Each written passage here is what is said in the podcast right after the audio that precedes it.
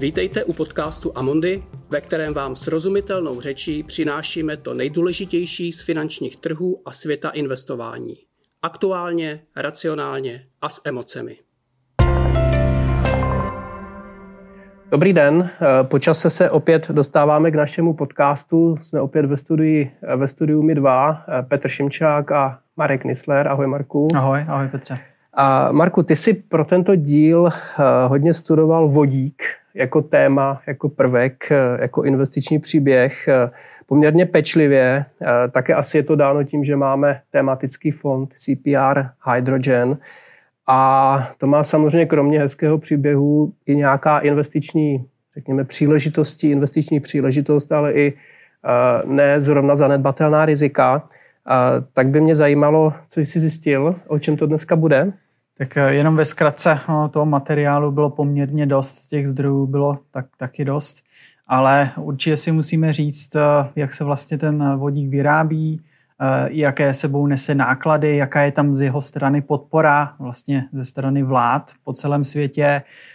Podíváme se, jaké vlastně probíhají ty změny skrz jak firmy, tak skrz různé státy, kde je ta podpora. No a taky se musíme určitě podívat, když už se budeme bavit o těch výhodách, tak i na jeho, i na jeho nevýhody a v závěru se určitě podíváme i na ten zelený, zelený zákon. Ale ještě než se k tomu dostaneme, Petře, určitě by posluchače zajímalo poslední události na trzích, zejména v tom třetím kvartále, hmm, a, hmm. protože ty události byly, no, ten, ten trh byl poměrně turbulentní. Kdy si myslíš, eh, že, eh, že akcie narazí na nějaké pomyslné dno? Jasně, no ono eh, v podstatě to, co se na tom trhu teď děje, je trošičku zvýrazněná volatilita, ale ze stále stejných důvodů, vlastně, které jste tady už probírali i s Petrem minule, nebo které si myslím, že jsme probírali i v minulých dílech. Vlastně točí se to hodně kolem stále stejného tématu a to je růst úrokových sazeb ze strany amerického Fedu, Fedu Evropské centrální banky v reakci na inflaci a s tím spojeným ekonomickým zpomalením a poklesem ziskovosti nebo očekávaným poklesem ziskovosti a marží firem. A vlastně tento, tento příběh se eh, stále hraje. Růst úrokových sazeb špatný, pokles úrokových sazeb dobrý, naděje na to, že sazby se zastabilizují nebo budou klesat, vždycky ten trh vyžene nahoru, eh, nějaká střed s realitou, řekněme, eh, i, i ten trh pošle dolů.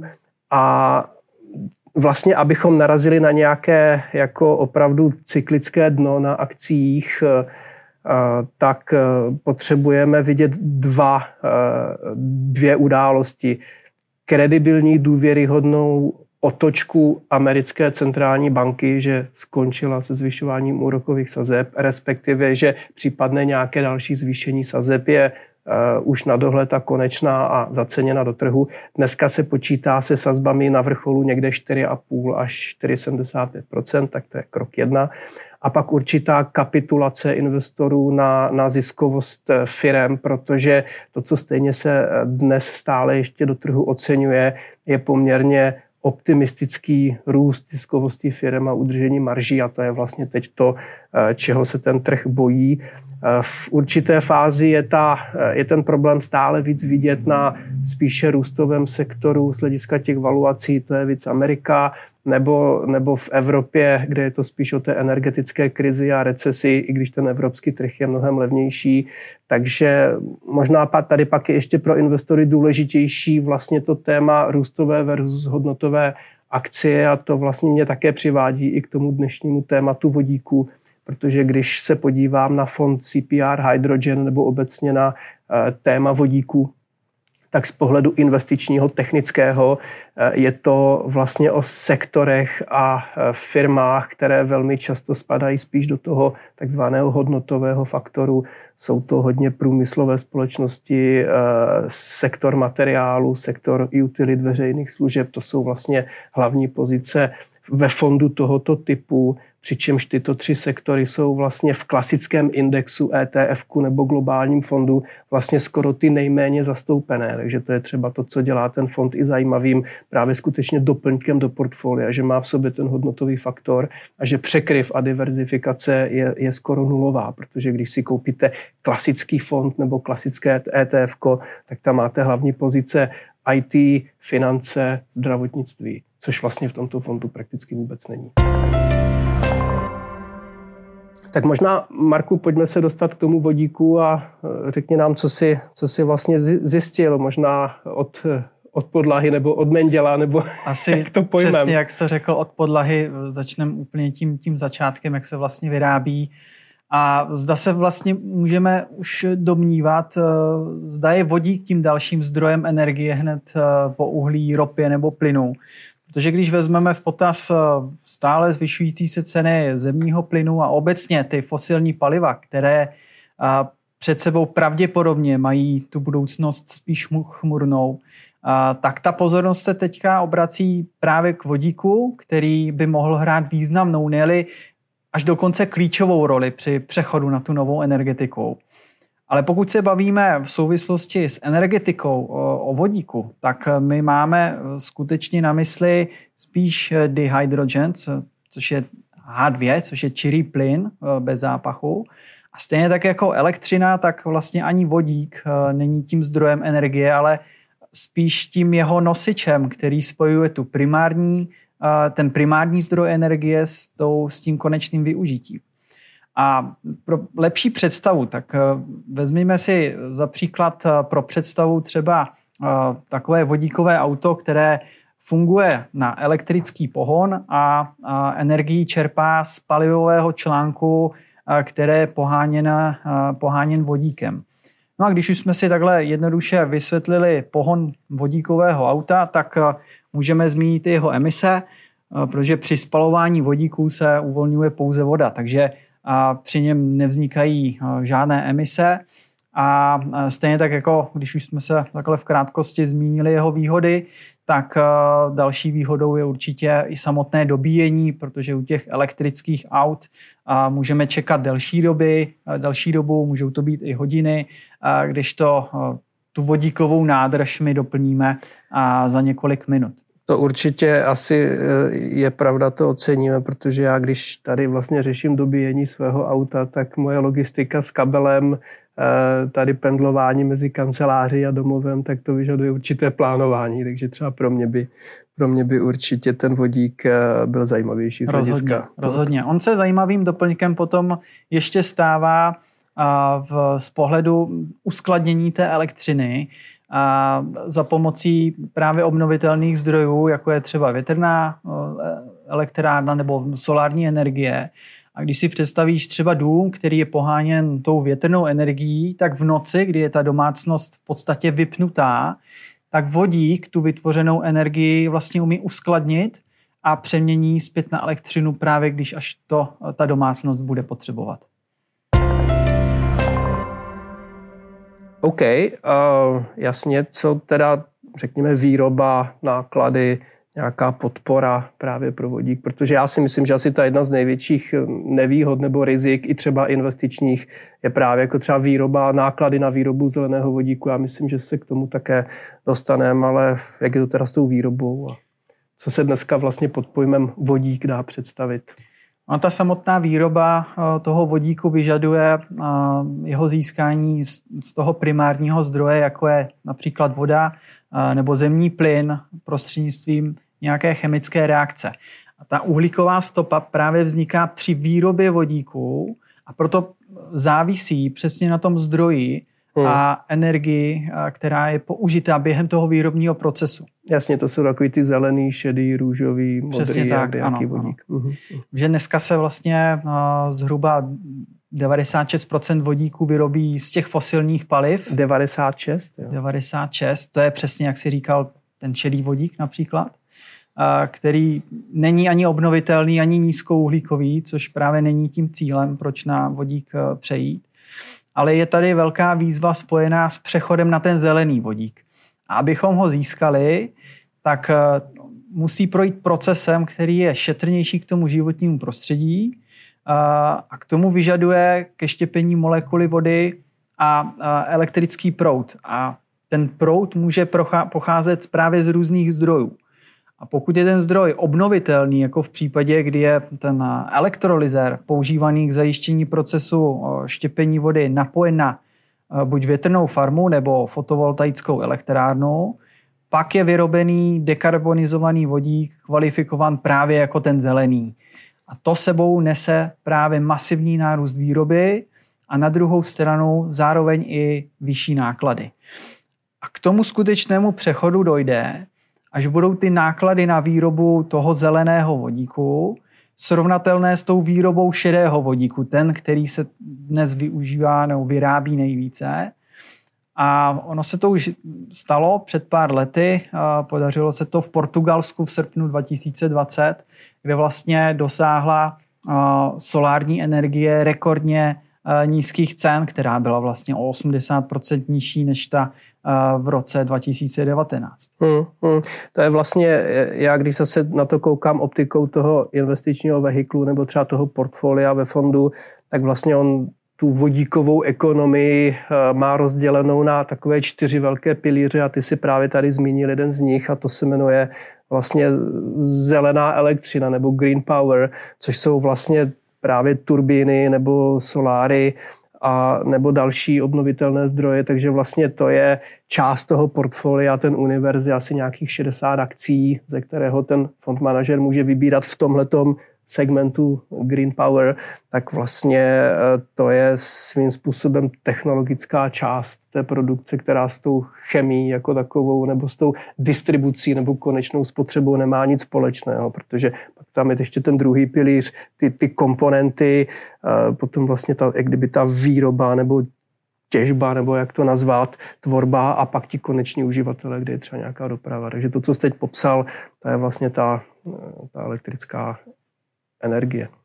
A vlastně ta samotná, vlastně to, co si popsal teď, tak eh, ono to souvisí i s tou poptávkou po vodíku. Aby ten přechod na ten vodík mohl proběhnout, tak to samozřejmě souvisí i s tou poptávkou a ta nejdřív musí být řízená na té politické úrovni a aby mohla být ta poptávka stimulovaná, tak musí být stanoveny i nějaké cíle pro využívání eh, obnovitelných zdrojů. Třeba Evropská unie, ta si stanovila eh, být lídrem ve výrobě a užívání právě toho zeleného vodíku. A v roce 2020, vlastně dva roky zpátky, si stanovila eh, za cíl začlenit ten zelený vodík eh, do svého energetického systému a vyrobit až 10 milionů tun toho zeleného vodíku. A vlastně tím Evropa takhle ukazuje světu, a, cestu zároveň, jak si vytvořit ty předpisy a, a ty cíle k dosažení a, právě k tomu přechodu na vodík. Hmm, hmm. A, a co se týče nákladů, tak ty náklady na výrobu obnovitelné energie a těch elektrolyzérů se vlastně za posledních pět let snížily na polovinu a některé výzkumy naznačují, že vlastně do konce desetiletí dokonce klesnou náklady proti dnešku o dalších vlastně 60 až, až 90% Což je vlastně hodně ten důležitý investiční příběh právě jak v těch příležitostech, tak v těch rizicích, protože třeba při stavu tady a teď, eh, když byste šli řekněme investičně po nějakém jako čistém vodíku nebo vodíková technologie poměrně úzce zaměřené, třeba indexy ETF, tak tam je velký procento firm, které jsou třeba neprofitabilní. Jo. Takže vlastně tam je opravdu právě protože ta, ty náklady jsou ještě takhle, takhle vysoké. Takže tam je i důležitý, když se koncipuje fond tohoto typu, tak právě, aby to byly profitabilní firmy, tak musíte mít i právě ty jiný, uh, jiný okruhy, než, než třeba ten čistý vodík. OK. Uh, a co třeba vodík, vodík ve světě?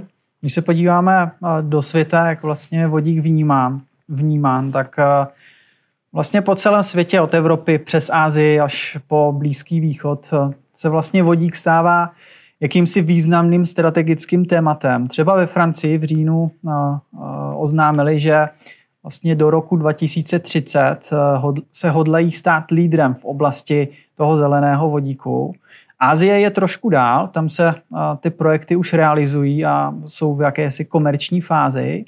A například Japonsko v roce 2008 uvedlo vlastně první masově prodávaný vodíkový automobil a jenom v dubnu loňského roku se vlastně po těch japonských silnicích pohybovalo více než 5000 aut právě s tím palivovým článkem a, a, z celkem 40 tisíc kusů, které jsou teďka v součtu po celém světě, tak v Japonsko má za cíl vyrobit do roku 2025 200 200 tisíc aut.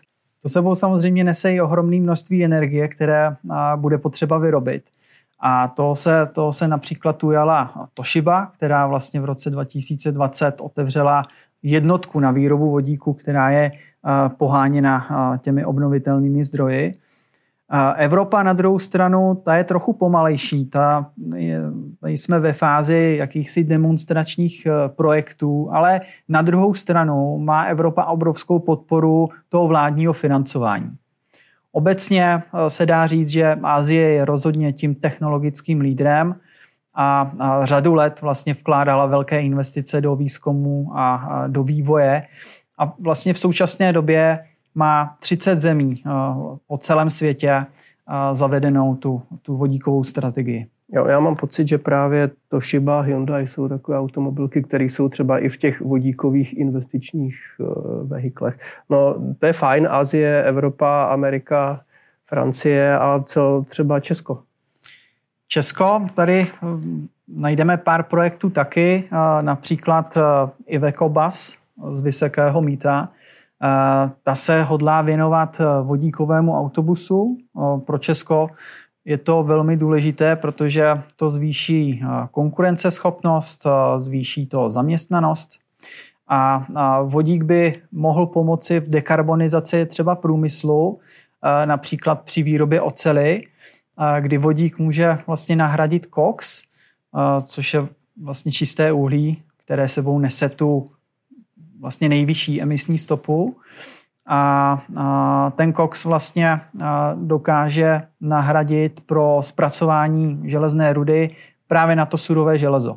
A pokud budeme chtít zachovat e, ocela, ocelářství jako takové v Evropské unii, tak vodík bude extrémně důležitý a vlastně dá se říct je takovou jedinou tou cestou. No, ale tam asi bude potřeba hodně ještě zainvestovat, nebo aby tam byl ten pokrok právě v poklesu nákladu na ten vodík, na ten zelený vodík a taky vlastně taková ta, řekněme, spotřeba toho vodíka, vodíku pro tu výrobu, tam asi bude potřeba hodně, hodně pokroku ještě technologického, ale jo, je to, je to, je to ta cesta. Přesně tak. A další takové třeba srovnání, a, a pak se zase vrátím k tomu Česku, jenom mě teď napadlo, a třeba takové baterie a, proti vodíku, tak vlastně v případě výroby elektřiny je zapotřebí mít i stejně vysokou spotřebu a ve chvíli, kdybychom jezdili všichni na baterie, pak by se ta cesta vlastně nejevila jako optimální. Zatímco vodík uh, si můžu uskladnit, můžu ho použít kdy chci a kolik chci, tak v případě baterií uh, je i nevýhodou například jejich hmm. dojezdová vzdálenost která jo. Já, já nabím každý den, no. Tak. A je to fakt, že mám plug-in hybrid, takže pro mě, já to mám ještě trochu toho benzínu v záloze. Ale zpátky k tomu Česku. Například Vítkovice, ty zavedly první vodíkovou stanici a vlastně ta síť jejich, ta by se měla v Česku postupem času zahušťovat a podle plánu ministerstva bude do roku 2025 v Česku v provozu celkem 15 vodíkových stanic a po dalších pěti letech by ten, by ten počet měl dosáhnout i 80. Hmm, hmm. No a mezi ty velké známé eh, giganty v Česku můžeme určitě uvést i ČES, eh, který plánuje výrobu čistě z vodíku a to nejpozději od roku 2035 přímo eh, v Mělnice a, a vlastně měl by tím vytápět polovinu Prahy. ČES například drží podíl v drážďanské společnosti Sunfire, která buduje v, v Rotterdamu největší vysoko, vysokoplotní elektrolyzér na výrobu toho zeleného vodíku a tu elektřinu potom bude získávat vlastně z těch větrných, větrných parků. Jasně, to je, to je zajímavý už že pro ten náš život v Čechách i investičně na úrovni Česu a podobně, to už je téma. A nicméně ty velké investiční příležitosti, ty jsou asi i v, hlavně v zahraničí, ty probíhající změny, které jsou teď, tak já mám pocit, že vlastně teď ExxonMobil ohlásil nějakou poměrně velkou změnu. O čem to bylo? ExxonMobil ještě než přímo zmíním tu změnu, k čemu vlastně přechází, tak jenom pro ty, kdo by ExxonMobil neznal eh, nějak detailně, tak eh, vlastně je to společnost, která patří mezi největší světově veřejně obchodovatelný mezinárodní ropné a plynárenské společnosti. Já myslím, že před lety to byla i největší vůbec firma. Dokonce až, až, až tak. Takže a, k té změně a, ExxonMobil vlastně plánuje vybudovat eh, závod na výrobu vodíku ve světovém měřítku, samozřejmě, jak jinak, když patří k té špičce, a v kombinaci se zachycováním a ukládáním uhlíku, tím podpoří vodík eh, závazek společnosti snižovat právě ty emise v rámci všech těch eh, jejich činností.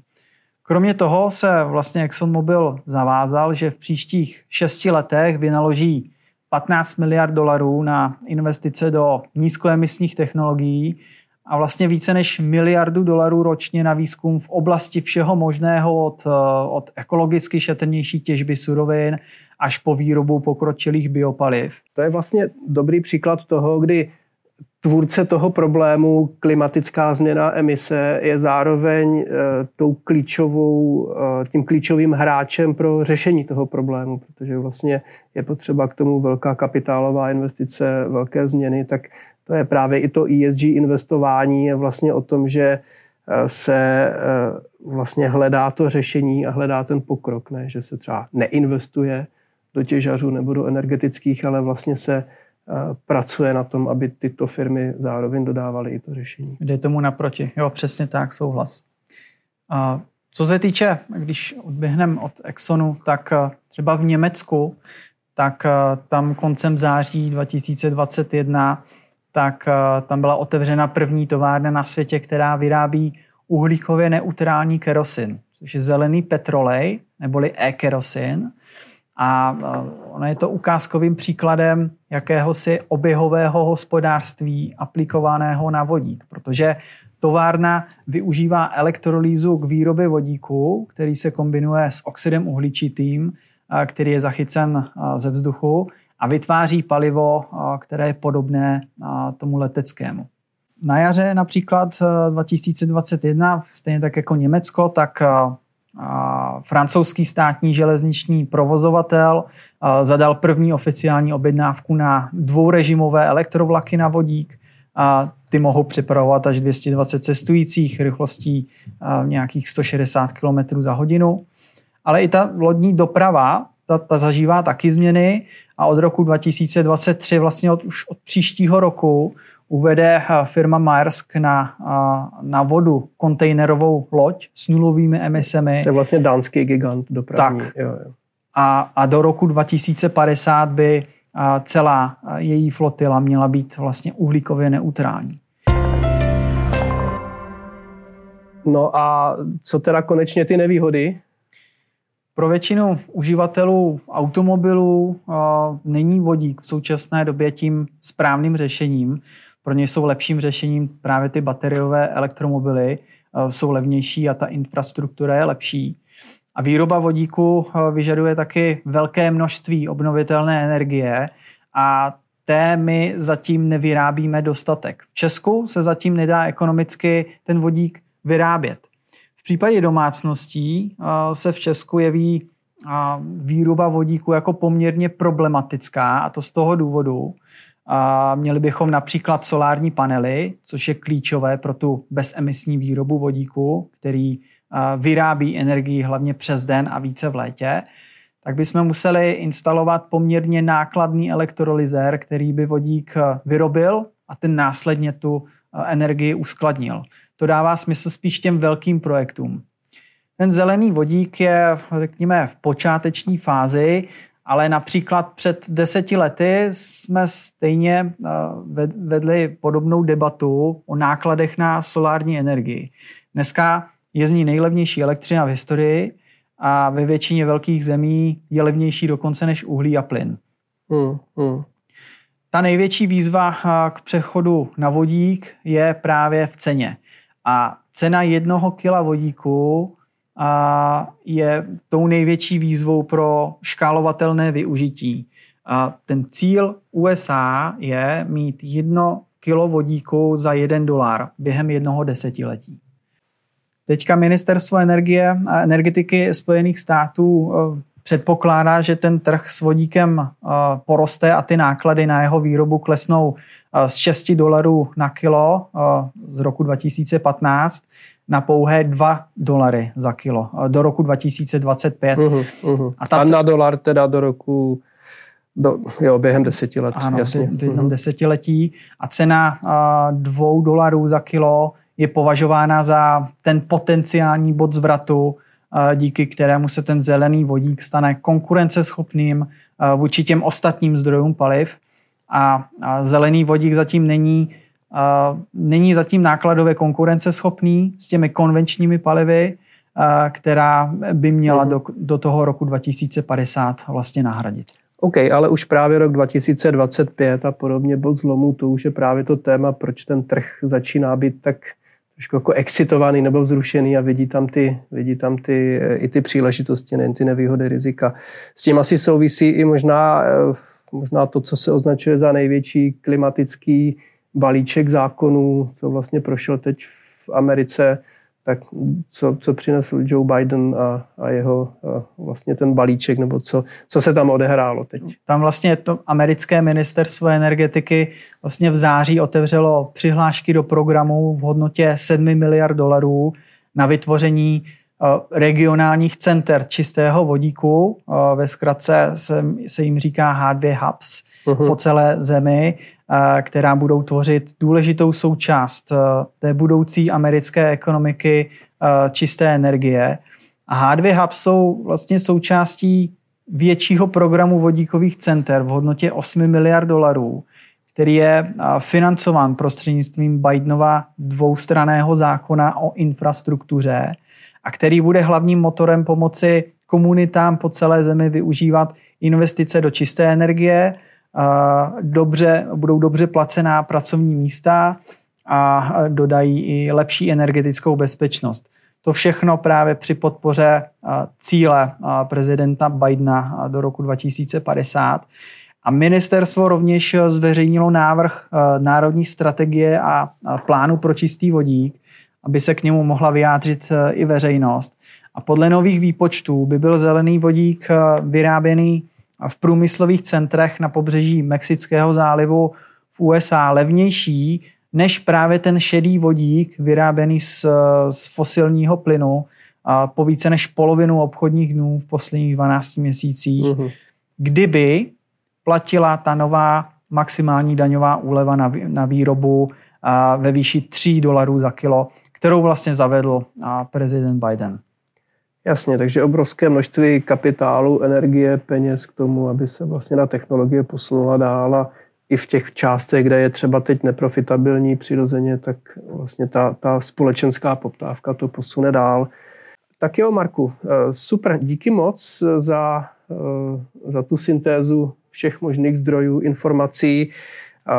Já možná, když to se zakončím nějakým, nějakou tou investiční eh, částí, tak kromě toho hezkého příběhu s příležitostmi i riziky, tak já tam, když se koukám třeba na to portfolio našeho vodíkového fondu a vezmu to za tou takovou tou optikou investiční, tak je to vlastně super doplněk do portfolia. Určitě to není jádrová pozice, což je dáno těmi sektory, o kterých jsem mluvil na začátku. Pak je to dáno tím, že třeba zhruba 80% akcí v tom fondu padá spíše do kategorie malých a středních firm, ne těch velkých, ne těch large capů, protože to nejsou ty největší firmy. A když se podívám na takové ty technické ukazatele, jako třeba price earning ukazatel, třeba portfolio fondu má price earning ukazatel nějakých 10 až 11, Přitom ten trh je někde kolem 14-15, když vezmu ten globální nebo dividendový výnos je kolem 3,8 versus trh něco přes 2%. A růst ziskovosti těch firm je menší, ale dosahuje mm, téměř 10%, kdy ten trh eh, samozřejmě má vyšší růst eh, ziskovosti, ale to je dáno právě i tím hodnotovým faktorem a tím, eh, tím stylem, jak je to portfolio koncipováno. Takže, takže já myslím, že takhle nějak jsme to mohli asi uchopit a snad, snad se k vodíku někdy vrátíme, ale určitě už asi ne tak zásadně, možná až přijde nějaká velká technologická revoluce, nebo až ten, až ten náklad na zelený vodík opravdu protne tu pomyslnou čáru, tak se o tom asi můžeme zase někdy povykládat. Tak to je dnes vše. Děkujeme, že jste si náš podcast pustili. Pokud se vám líbí, prosím sdílejte jej, udělte rating či nám pošlete komentář na podcast.cze zavináč amundi.com. Uvedené informace nejsou určeny americkým osobám, nepředstavují nabídku ani poradenství. Před investicí by klienti měli provést vlastní analýzu rizik z hlediska právních, daňových a účetních konsekvencí, aniž by se výlučně spoléhali na informace v tomto podcastu. Předchozí ani očekávaná budoucí výkonnost nezaručuje skutečnou výkonnost v budoucím období. Hodnota investice a příjem z ní může stoupat i klesat a nejsou zaručeny jak návratnost investované částky, tak ani případné vyplacení dividendy. Výnos u cizoměnových investičních nástrojů může kolísat v důsledku výkyvů měnového kurzu. Zdanění závisí vždy na osobních poměrech zákazníka a může se měnit. Informace o rizicích a další informace jsou zveřejněny v českém, Amundi Czech Republic nebo anglickém jazyce Amundi Asset Management na www.amundi.cz ve statutech fondů, sděleních klíčových informací nebo prospektech fondů. Žádná ze společností ze skupiny Amundi nepřijímá žádnou přímou ani nepřímou odpovědnost, která by mohla vzniknout v důsledku použití informací uvedených v tomto materiálu.